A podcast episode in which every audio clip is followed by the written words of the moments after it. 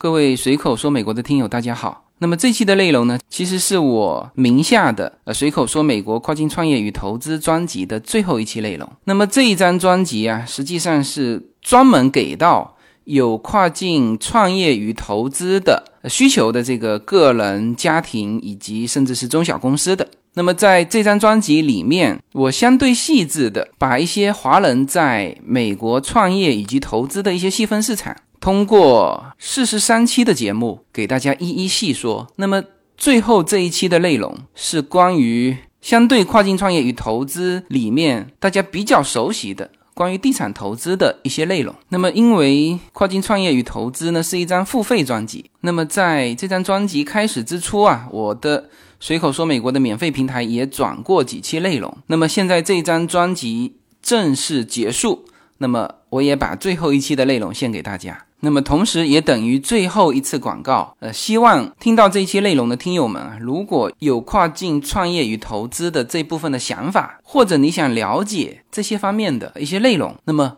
欢迎订阅这张专辑。那么喜马拉雅的朋友呢，可以直接在我这张专辑，你点击我的名字“无限自由”之后呢，就会出现我名下的所有专辑。那么其中就有这一张跨境创业与投资专辑。好，那么我们就进入这张付费专辑的最后一期内容。I don't know why I keep moving my body. I don't know if this is wrong or if it's right. I don't know if it's the beat or something's taking over me. And I just know I feel so good tonight. 每一次自我突破都源于一个勇敢的开始。大家好，这里是随口说美国的跨境创业与投资专辑。呃，那么这一期的内容应该是具体内容的最后一期了。当然，我会在最后啊做一个阶段性总结。那么就把跨境创业与投资的这个第一季的内容就全部结束掉了。呃，那么这一期呢，我们继续聊投资。我印象非常深刻，有一次和一个留学生，呃，他是留下来，然后呃自己也有一份工作，呃，但是呢，他是呃积极活跃在创投圈。呃，说到这个美国的创投圈呢，就基本上。这个创投是指高科技投资啊，生物、人工智能，呃，就这些领域。那么像新移民这一批哈过来，无论你做什么商业地产啊，这个连锁什么什么国际贸易啊，这些啊都不被认为是在创投圈内啊，这叫按照他们的话叫这叫传统行业，这个叫愿不屑一顾也不合适。但是呢，这确实是两批人，所以呢，我就借这一期的内容啊，就是先比较有兴趣的跟大家讲一下当时我跟他的一段交流。这个我其实，在创投圈，就是他们所谓的这个高科技的创投圈，也混了两三年了。那么期间是一直在看他们的项目，当然不是说没有好的项目，好的项目那早就被那个各种机构给投了。那么就各种机构投完。目前的这个效果啊，就反正按照他们说的，比如说投了十个项目，我比如说哈，我没有特指哪一个啊，大家呃，只是一个大致的比例，就是比如说投了十个项目，比如说失败的啊，完全失败的啊有一两个啊，这个当然都是只投了三四年的哈，那么剩下的八个或者九个，就是项目还在继续，那基本上是这么一个反馈。那么你问他投资回报，他。的大部分哈会跟你说的很复杂，那么这个就是呃现在的至少是这个南加州这边的这种创投的情况，呃这个情况我并不是说他们不好哈，那么也许在他继续的这个八九个里面有独角兽，这个都是每一个创投基金这个去追求的，所以呢我和那个留学生。就是在创投圈混的这个混的挺好的哈，这个他本身也有自己固定的工作，也是在高科技企业，也也做得很好。但是就投资这个领域来说，其实我和他应该说这两个人群有着呃非常非常显著的差别。用就创投圈的这个思维和观点，如果去评价新移民的啊这些传统行业啊，包括餐饮连锁，甚至国际贸易、什么物流啊，那这个炒房这个就不用说，根本就不是不是项目。哎，就按照他们的话说，这些是属于传统行业。你知道“传统”这二字一出来，就代表了他们不会去去看这一块。那么倒一个头说，啊，用。新移民的角度啊，去看创投圈，就是在美国这边的这种，就目前你能够接触到的这个华人，或者说是这种闲散的资金，呃，能够接触到的，呃，医药啊，这种人工智能啊，这种就是他们所谓的创投圈的这个高科技的这一块，就是用传统的眼光去看呢，这个偶尔一两个就敢说话的。会就不经意的会嘟囔这么一两句，说这个不赚钱搞什么呀，是吧？就这帮人是很传统的，就是我搞半天，我就是为了投资，就是为了赚钱嘛。我哪怕买房子出租，是吧？我也有那么叫投资回报吧。但你那个东西搞半天，第一就是看不懂的这个另外一回事啊。有的投进去玩，搞半天就是他他故事都很精彩，文章都非常棒。但是就是从传统行业，或者是当然现在也有一种说法说，呃，你这个拉大到七年去看啊，拉大到多个项目去看，哎，这里面就有投资回报了。但是呢，从单个项目或者说三到五年的这个时间去看，那么作为新移民就传统行业这一帮人，他就会觉得搞什么搞，这个回报都说不清楚，就没有回报，是吧？所以这是。两种完全不同的思想，那我现在是叫做骑在传统投资的这个肩上，然后呢去寻找这个创投的机会。就是我自己个人是属于就目前这种状态，你也可以说骑驴找马吧。就是说我和我这位朋友啊，这个留学生朋友，我问过他，我说如果你有一笔钱，你会怎么投？那他毫不犹豫跟我说，他一定会去找独角兽。那么大家知道，独角兽就类似于中彩票嘛？因为他说的并不是说这个企业能盈利，是吧？本身从初创企业到真正的盈利，你你特斯拉，你看走了多长的时间，是吧？今年第三季度开始盈利。呃，当然我举特斯拉的例子也。不是那么那么妥当，但是是这个意思，就是你在这种创投圈啊，这个高科技领域，你真正要走到规模化盈利，其实也不是很容易。你更何况说你要投独角兽？什么叫独角兽？腾讯是独角兽，阿里巴巴是独角兽，是吧？京东是独角兽，Airbnb 是独角兽，Uber 是独角兽，是吧？这是很难投到的。呃，其实。美国的真正的这个创投圈整体的经验，呃是比较丰富的。那如果说这个项目确实具备这个独角兽的潜质，那么可能闲散资金是没法接触到的，你只能间接再间接的投资。什么意思呢？啊，比如说你投一个 LP，那么他投了红杉啊，或者红杉再投了某一个独角兽，呃，就是间接再间接，一般是这种情况。你说你直接个人资金啊，直接投到那个独角兽的项目里面去啊，这个就目前华人在美国的资本我还比较少。么说没有这个不严谨啊，就是很少。所以呢，我这个朋友他是呃比较坚定的说，他一定要去投一个独角兽，这个很好啊，这个有理想是吧？但这种呢，就是也是基于他的条件，他可以这样选择。他什么条件呢？第一，他在美国有固定的工作，有稳定的回报，就已经可以养活自己了。这是一。第二呢，他的资金量并不大，明白吗？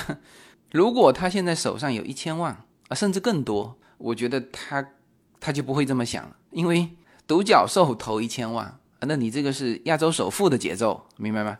那么第三个特质是这些留学生。呃，在美国时间比较长，然后呢，他在某一些领域和行业实际上是很熟悉的，就是他，比如说他自己就工作在这个行业，他可能知道某一些初创企业啊，具备这种独角兽的品相。呃，当然最后能不能走掉走到独角兽，这又是一个呃千军万马过独木桥的一个漏斗的这种效应哈。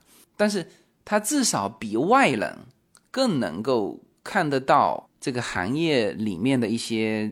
一些关键点，所以他说他投独角兽，我个人觉得也没多大问题。但是这个这是一个我刚才说了三个条件嘛，就或者说他们的三个特质：第一，它本身有固定收益，它不需要养家糊口；同时呢，它资金量不大，呃，那就是要去干这种以小博大的事情。啊；第三，他行业熟悉，呃，当然会比外行的人更会找到一些机会。那所以这个是我说他没问题的原因哈，但是这个这种头发哈，就是现在创投圈的这种所谓的独角兽的头发，适合不适合新移民呢？我觉得不太适合。呃，那这里面刚才说到的这个留学生这个创投群体啊，他们的三个最重要的特质，恰恰新移民都截然相反。比如说。新移民是没有固定收益的，就在美国这边是没有固定收益的。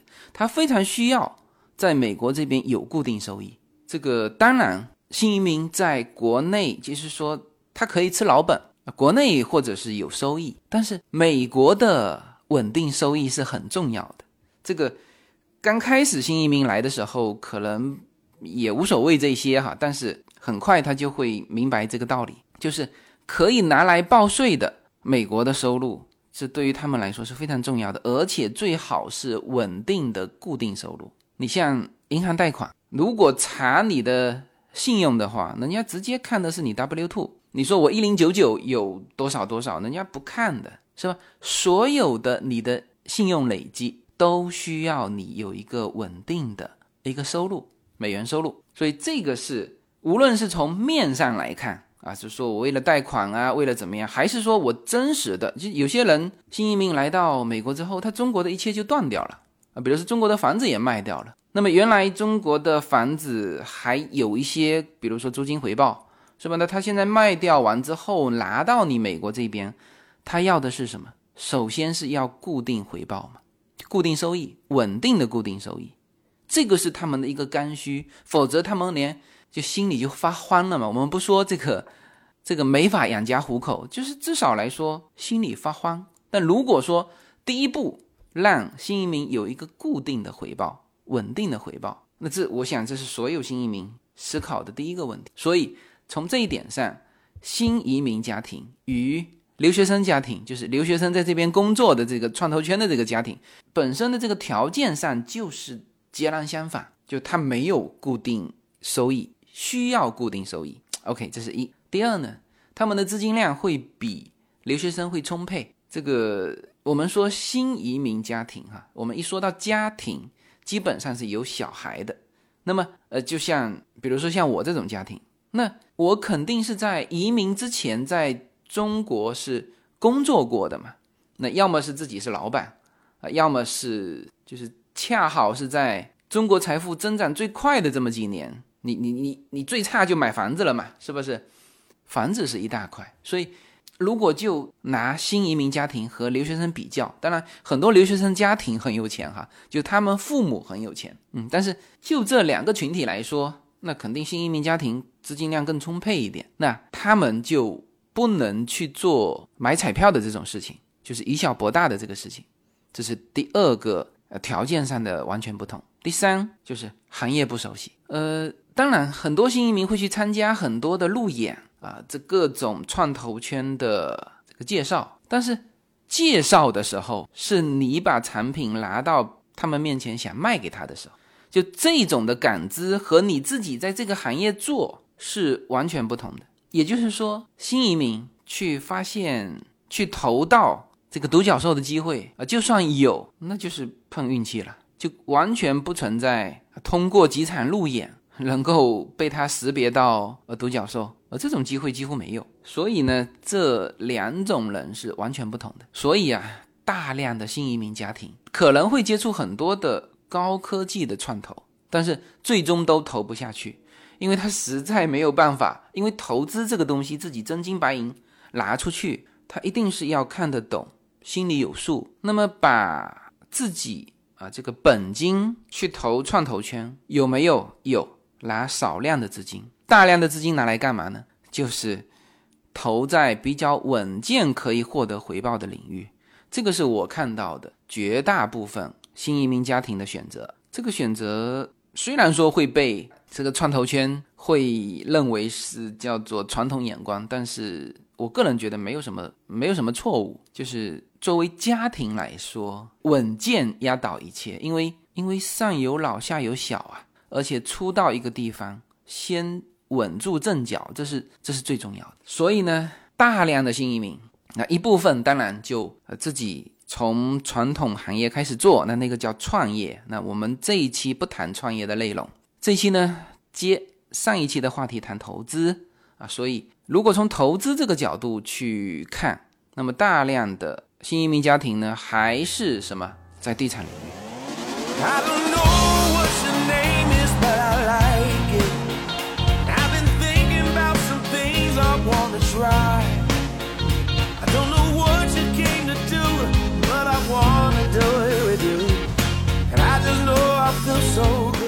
啊，我在这个专辑的第二期还是第三期，我就详详细细说了有一个发展史嘛。当然说到呃一半的时候，我我没有继续往下说。那我今天就把这个最后一个链条给大家补上哈。什么链条呢？啊，这往往啊新移民到这边，如果说你想去从这个地产领域去摸索的话，一般是会走这么一条路哈。首先买房出租嘛。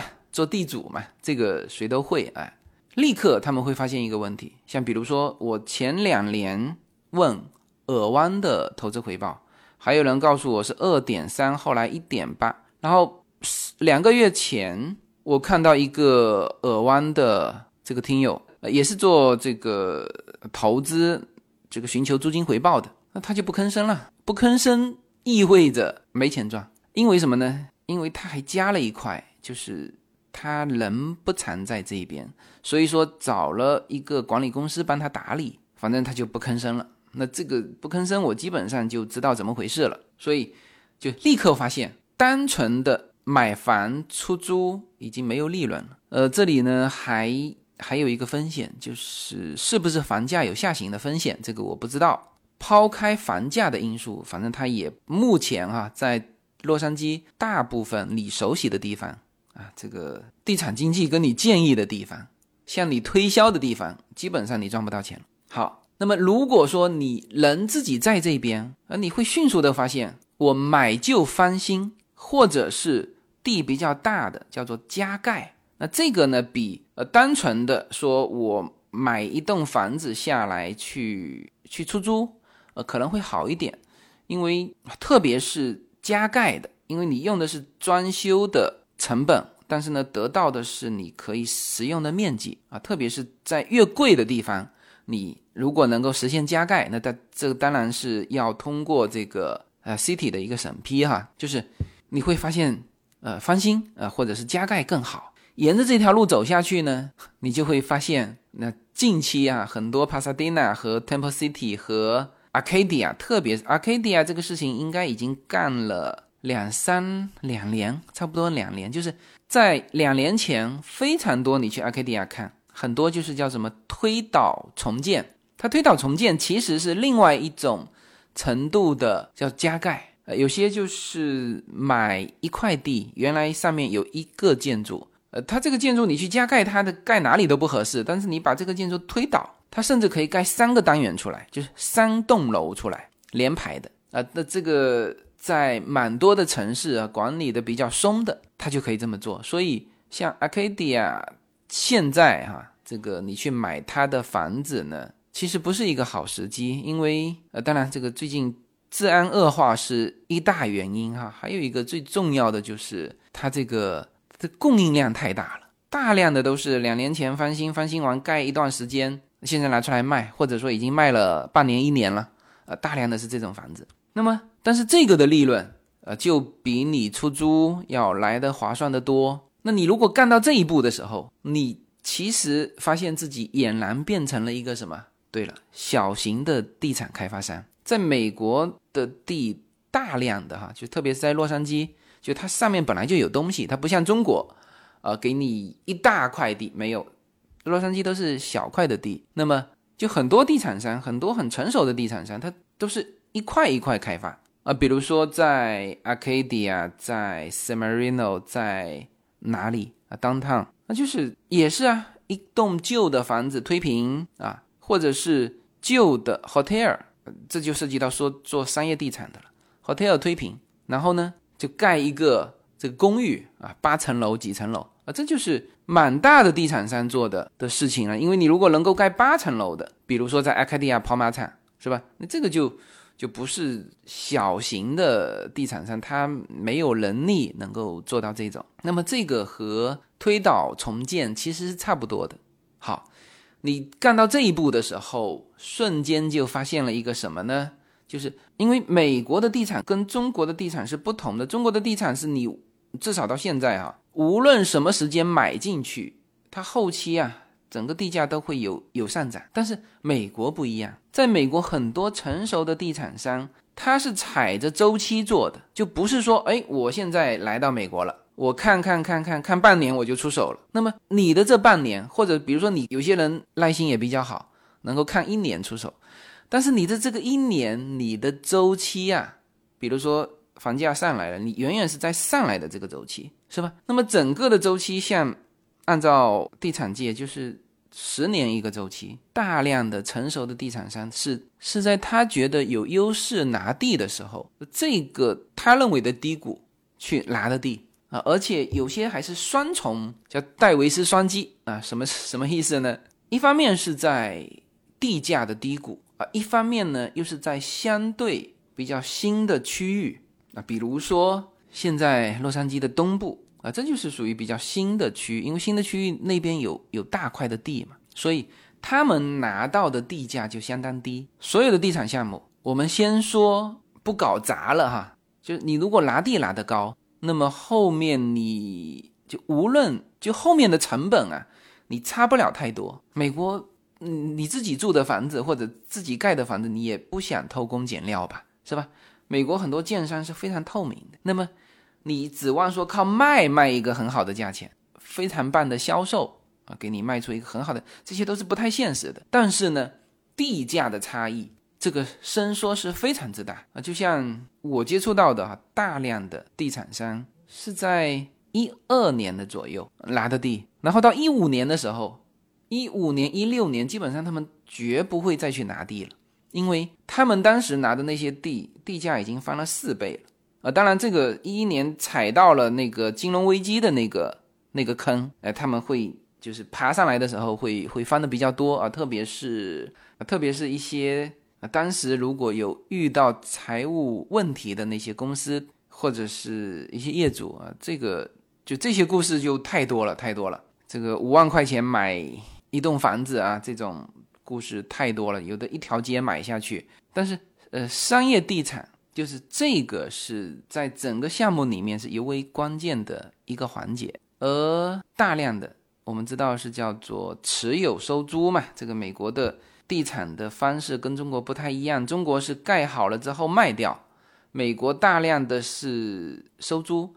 那么这里面租金回报，那和这个它的它的地价加上造价，这就有非常大的关系，就分母小嘛。所以这个就是你你当你做到一个小型地产商的时候，你瞬间就会理解啊，规模化和拿地便宜这是多重要。呃，刚才说了拿地便宜哈，这个踩在周期做啊，这是你作为一个小型地产商欠缺的。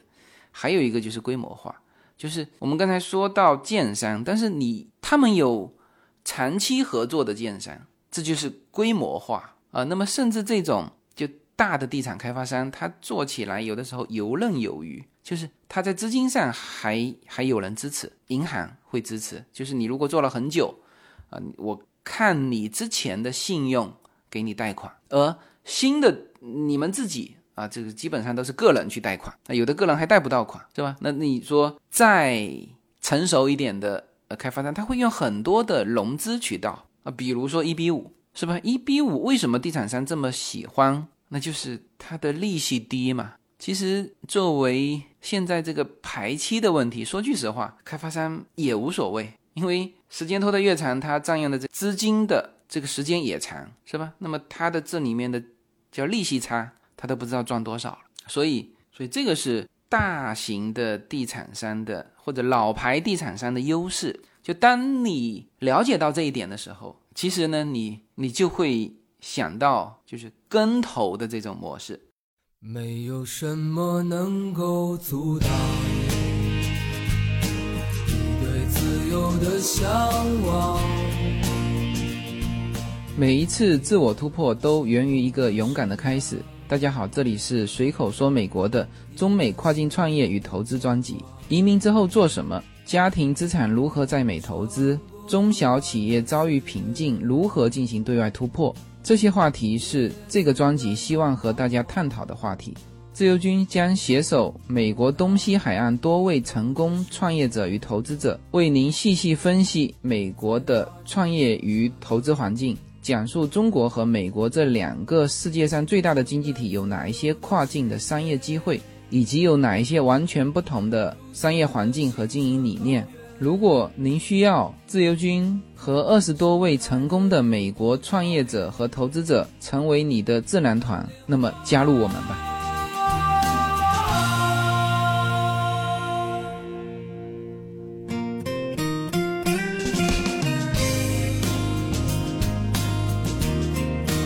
就是呃，你你在这个领域稍微久一点啊，慢慢的你就会接触到，比如说。你的有一些邻居，他呢在这边久一点时间，那么他手上正好在做一个项目，也是商业地产类的项目，大资金他有了，那么就缺那么三分之一啊，或者是缺缺多少吧，但是基本上呃大资金是他们自己，就是一这个是他们的地产项目嘛，那么他会融资一部分，那银行当然是一个通道，那么还有的就是私募。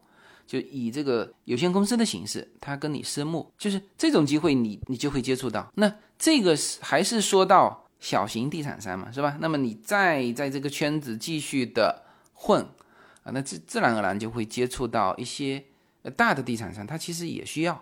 OK，然后你再去看他们的项目，哦，再去看他什么时候买的地，再去看他这个之前的业绩，你瞬间就觉得，哎，那要不然我跟投啊。对，所以这种模式呢，现在在洛杉矶的就地产界是很很多的哈。那么我大致的啊，因为每一家公司的做法不太一样，我大致梳理了一下。那么呃，一种啊就是地产基金，那地产基金分为公募和私募。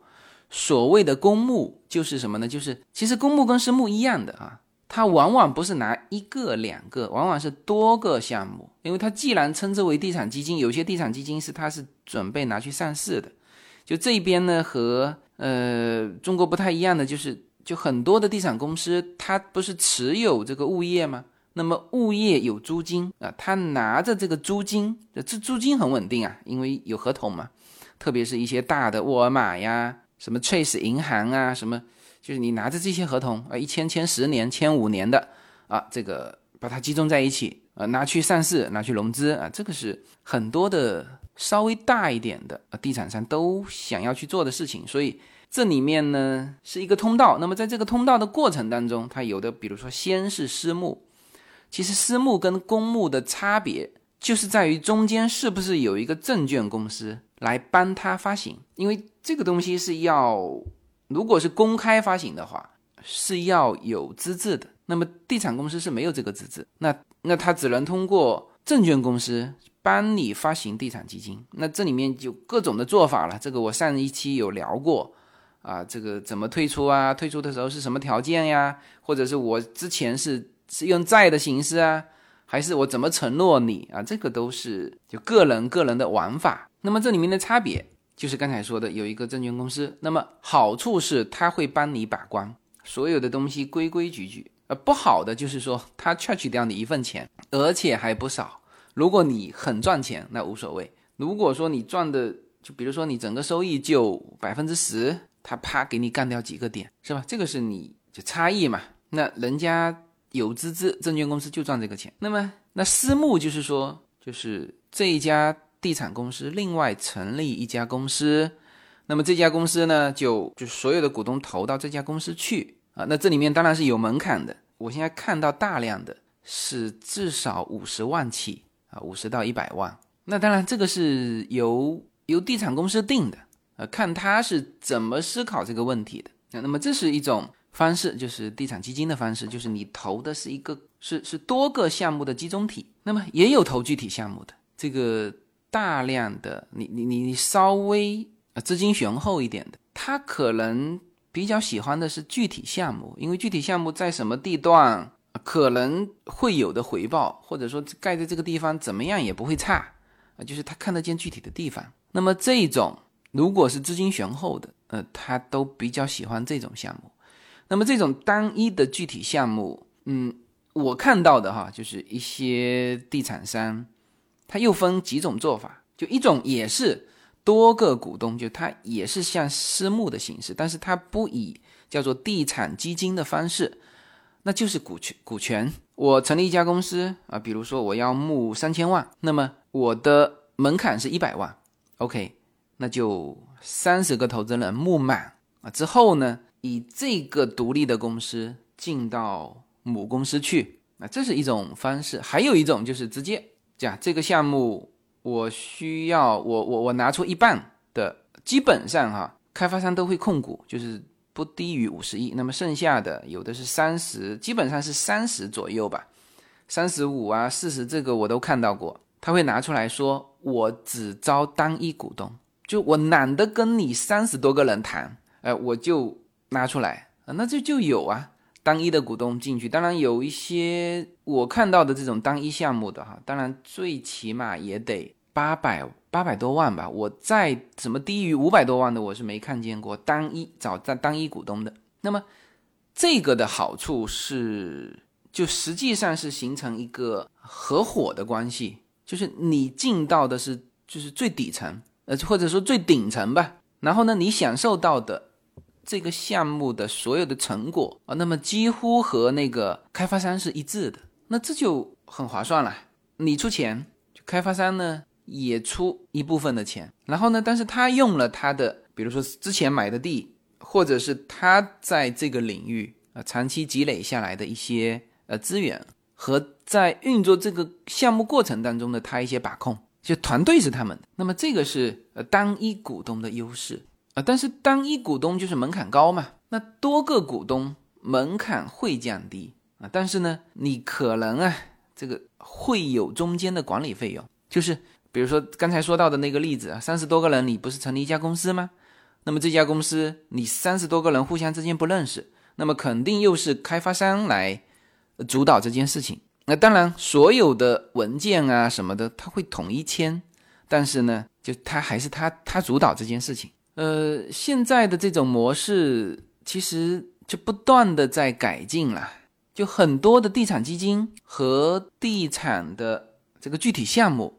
呃，现在我看到的，目前哈南加州，呃，有的叫做以一种前债后股的方式，呃，就有点类似债转股，就是你投下去之后，开发商用整个的这个地皮做担保，每年先承诺你百分之五或者是百分之多少的一个固定回报，就是当你投下去这个这个项目之后，第二年就可以有固定的收益，啊，当然这个收益每个人不一样。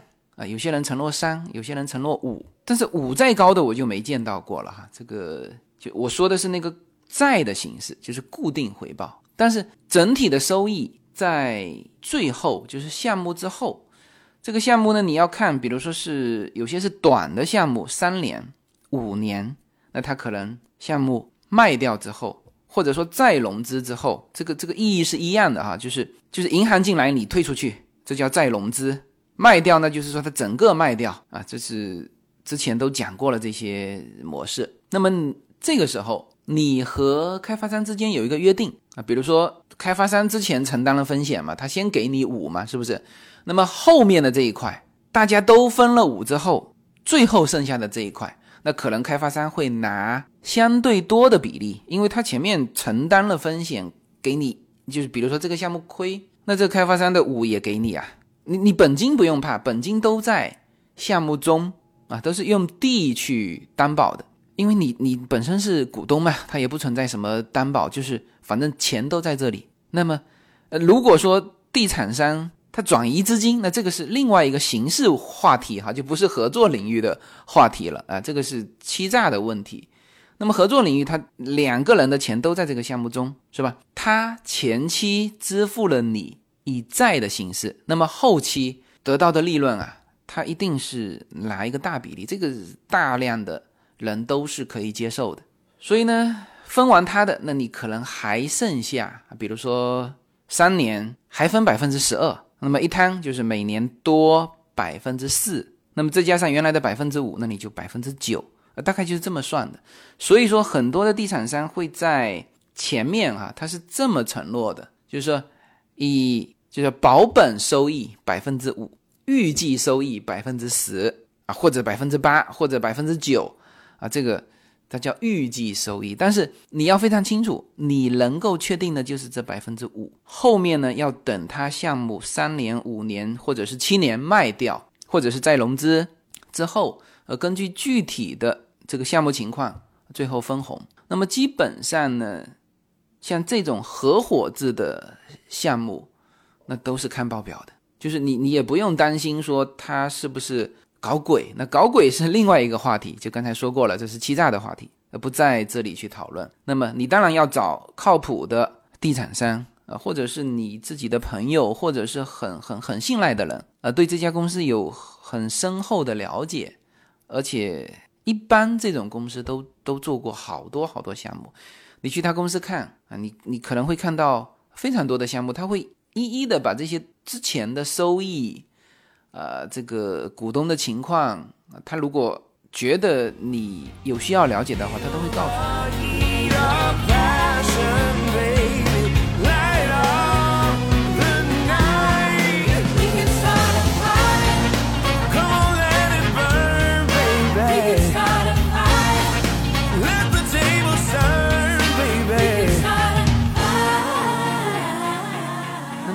这个是我个人觉得哈，这个是最终就是做地产的。如果说投资的话，因为投资这里不涉及到你自己变成一个地产商，有些人做着做着就就很累嘛。就是有些人刚开始做地主，这个买房出租都觉得 N 累，所以就委托那个什么管理公司去管理嘛。因为否则的话，三天两头他要来维修啊，或者是。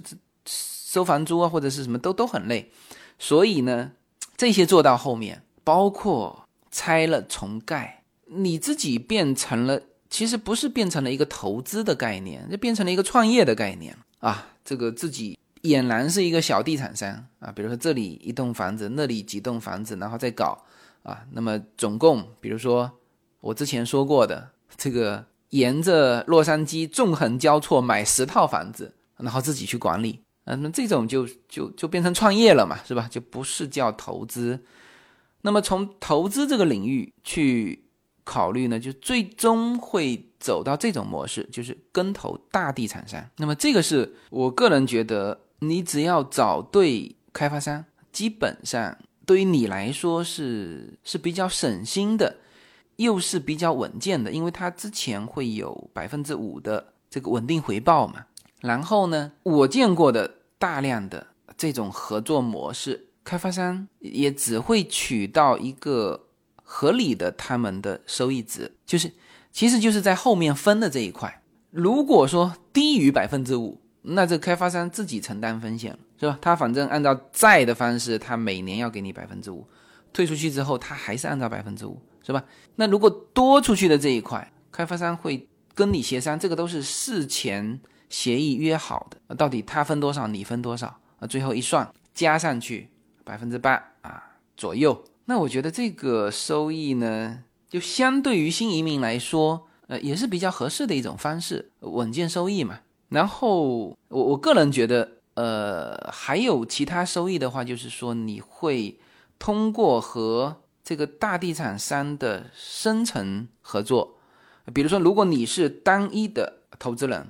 那地产商所有的事情都要跟你商量的呃！如果是你是就多个股东合成的那种投单一具体项目，那因为我之前投的是多个股东合成一家有限公司投单一具体项目，我也不投那个什么地产基金，因为它多个项目之后就复杂了。我也是看得准准的，就是说我喜欢这一块呃这个项目啊，比如说看得见它一期工程是什么情况，二期合同摆在这里是吧？看得见，OK，我们投，那这我觉得是呃比较稳健的，还是比较稳健的。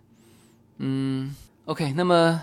投资的这个话题啊，分两期说啊，一期是金融产品，呃，第二期其实是叫地产产品。呃，之前说了和这个南加州所谓的这个创投群体啊，高科技的这一块的一些呃一些观点上的不同，那其实是人群的不同。因为这个专辑面对的哈的群体是很清楚的，新移民或者是跨境的家庭，跨境投资啊，那这个也就是我虽然说。什么传统思维啊？但是我还是认同大量的新移民家庭把资金啊投向地产的这个这个叫事实啊，这个理解这种事实，因为他们追求的并不是以小博大，而是稳定的回报。OK，那么这期的内容呢就先到这里，在最后一期我会给大家做一个阶段性的总结，把跨境，同时呢就也。规划一下这个跨境创业专辑之后啊，比如说是第二季的内容，或者说我们随口说美国的跨境创投平台，因为现在根据这个跨境创创投的这个专辑啊，我们已经成立了两个群，大家其实已经在在交流了。就是我们这个平台，我希望说今后能够怎么发展，这个会在最后一期的内容里面跟大家跟大家提到。好吧，那么跨境创业与投资的具体内容，基本上到这一期就完全结束了。好，那么谢谢大家。